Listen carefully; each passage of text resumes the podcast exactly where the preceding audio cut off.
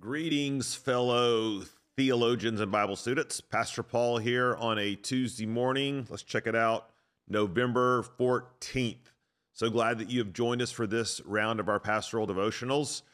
Again, what we do is we study together the passage that we're going to be preaching on for that upcoming Sunday. And the goal of doing this is that you're not just receiving Bible information, but we're actually wrestling through a passage together. You're seeing sort of how I approach a text, what goes into thinking about its meaning, its context, and hopefully this will give you some tools to utilize in your own study of God's Word. So we are up to uh, Matthew chapter 12, and we're going to be finishing um, Matthew 12 um, this week. And so we're going to be looking at verses 43 through 50. So let me read the passage and let's dig in for this morning. Matthew 12, 43. When the unclean spirit has gone out of a person, it passes through waterless places seeking rest, but finds none. Then it says, I will return to my house from which I came. And when it comes, it finds the house empty, swept, and put in order. Then it goes and brings with it seven other spirits more evil than itself and they enter and dwell there. And the last state of that person is worse than the first. So also will it be with this evil generation. While he was still speaking to the people, behold, his mother and his brother stood outside asking to speak to him. But he replied to the man who told him, Who is my mother and who are my brothers? And stretching out his hand toward his disciples, he said, Here are my mother and my brothers. For whoever does the will of my Father in heaven is my brother and sister and mother. So, going back to think about the context here, um, Jesus has been preaching with authority, teaching with authority, healing with authority. And the more he does this, the more he reveals his true nature, his character, his identity, his power, the more opposition this elicits from the Pharisees because they know this comes at a great cost to them. See, Jesus is not just um, teaching, proclaiming the kingdom, he's also denouncing them for their false religion, hypocrisy, and man centered approach to, to dealing with God. And so Jesus has, had a lot of choice things to, to, to tell them, just in terms of the, the blasphemy of the spirit which they're engaged in, attributing works of Satan. Um, to him instead of to, to God. Um, he talked last time, our passage last week, about an evil and adulterous nation. So when we come to this passage, and, and this section concludes, um, we have to understand these are not just random tidbits, illustration stories that Matthew drops in sort of uh, ad hominem, okay, or ad hoc. The, the, the, these, these connect in some way and illustrate in some way to what Jesus has been engaged in telling the Pharisees, okay? And one of the ways that we get a clue to this, okay, is um, so for example, go back to, to, to verse 39. They ask him for a sign, and he says, An evil and adulterous nation seeks for a sign, okay? Then he seemingly goes into this um, parable, story, illustration about an unclean spirit. And it seems that on the surface, this doesn't tie in. This doesn't make any sense. Why is he sharing this? What does it mean? Well, look at verse 45, and this gives us a clue. He talks about the evil spirit, and he, and he ends up saying the last state of that person is worse than the first. Now, listen, so also will it be with this evil generation. So, in actuality, even though we don't know how yet, this is tied to what has gone before. That whatever Jesus has been teaching previously about an evil and adulterous nation and their hard hearts, and the fact that they had uh, already made up their minds about Jesus, the fact that they were they were hard hearted and um, dealing only with life and their relationship with God in terms of the externals and not the heart that somehow this illustration about an unclean spirit ties into that some way. He goes into verse 43, he talks about this unclean spirit. goes out of a person. Um, it looks for rest. It returns to the house or the person it once was in, um, finds things in order, but then brings seven more spirits with it. And the last state of that person is worse than the first. Okay. You're like, hmm, what does that mean? So also, whatever it means, it ties to the Pharisee. So also will it be with this evil generation. So, what we want to do this morning is is camp out on verses 43 through 45.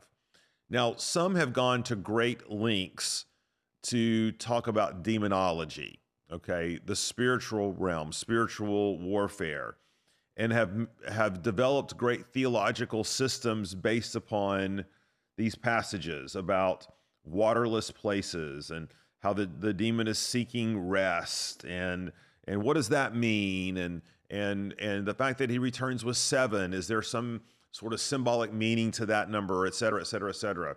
And let me just say while i don't think those questions are unimportant they aren't the main point okay?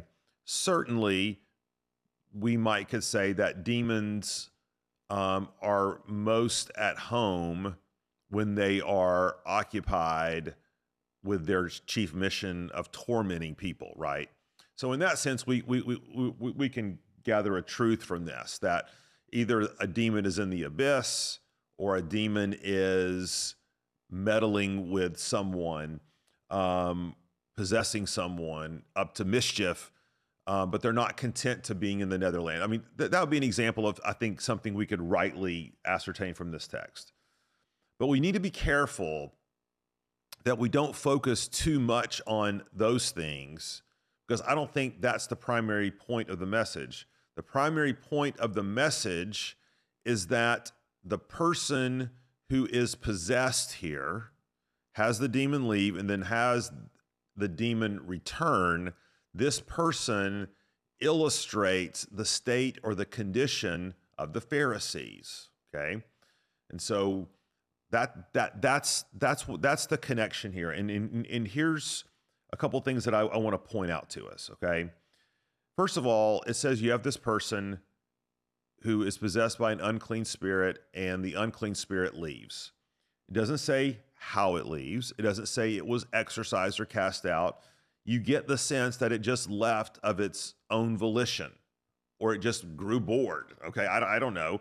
It wanted to find some more somewhere more hospitable. Okay, and so um, then the demon leaves, and then it says the person sort of gets their affairs in order once the demon leaves. They tidy up, they sweep, they they put they clean up. And this, I think, is is an illustration of the fact that for the Pharisees, um, all the sort of reform that they did really kind of fell into the realm of what we would call behavioral modification. In other words, they were polishing the deck of the Titanic. They were reordering the surface things in their life, certain rules and regulations, without it really impacting their heart. They were sort of relying on rituals versus relational reality with God. And and so we see this sometimes like when people make behavioral modifications without even addressing the matters of the heart. Things can appear to be okay on the surface, but underneath things are still rotten to the core. That's what's happening with this person in this illustration. The demon leaves and the person kind of gets their affairs in order. They they they they create a more hospitable environment for for reform, okay? But notice what it says the house remains empty. And I think that that's, that's Jesus' way of saying there, there may be sort of rearranging the deck chairs on the Titanic. I keep talking about the Titanic, sorry. Keep, keep rearranging the deck chairs on the Titanic, but nothing underneath the structure has changed. There, there is no indwelling of God's Spirit. There is no, there, there may be a denial of certain behaviors but there is no embracing of the life giving work of the Spirit where real change comes from. And so, because of that, because nothing has moved in to occupy the place of this evil spirit, it remains empty. And then, guess what happens? Seven more spirits return, and dwell there, and the state of that person is worse than the first. And I think this is Jesus's way of showing us this is exactly where man made religion gets you, right? It's like kind of like playing whack a mole at Chuck E. Cheese, that um, different sins, struggles pop up in different ways, and you bat one down and you hammer one mole or whatever on the head, but another pops up, right? And that's the way sin is, right? It, it may not manifest itself in this way, but it's going to manifest itself in some way. And the way that you really battle against sin with a heart of faith and repentance is that there is a heart transformation that happens through the power of the Spirit. And Jesus is saying, you guys are not appropriating God's power and spirit and relationship in your life. You're looking to the surface, you're looking to the externals, and it doesn't change anything. In fact, it leaves you in a worse place than when you began. And this is evidenced by the Pharisees themselves, right? Um, they were in a hardened place before Jesus came. But after Jesus came, they were even in a worse spot because they had rejected the Son of God, the Messiah, um, in sort of their hard heartedness. Okay, what does this teach us? Well, lots of things, right? Um, that we we're going to only have surface level success if we are engaged in surface level behavior uh, modification. Uh, we're only going to have surface level success if we don't engage the heart, right? Uh, which means not just trying to change our behaviors on our own, but bringing our hearts and asking Jesus to work in and through us um, through his word, through prayer, and through the Spirit. Now, we're going to go tomorrow to verses 46 through 50 because this is going to get a sense of how is that relational reality with Jesus and his Spirit determined? How, how does that happen? What does that mean? And that's where we'll pick it up tomorrow. All right, Lord, we admit, we confess, we need a heart transformation from the inside out. So, by your grace, by your power, by your spirit, work in us today. In your name we pray. Amen. Thanks, everybody. See you tomorrow.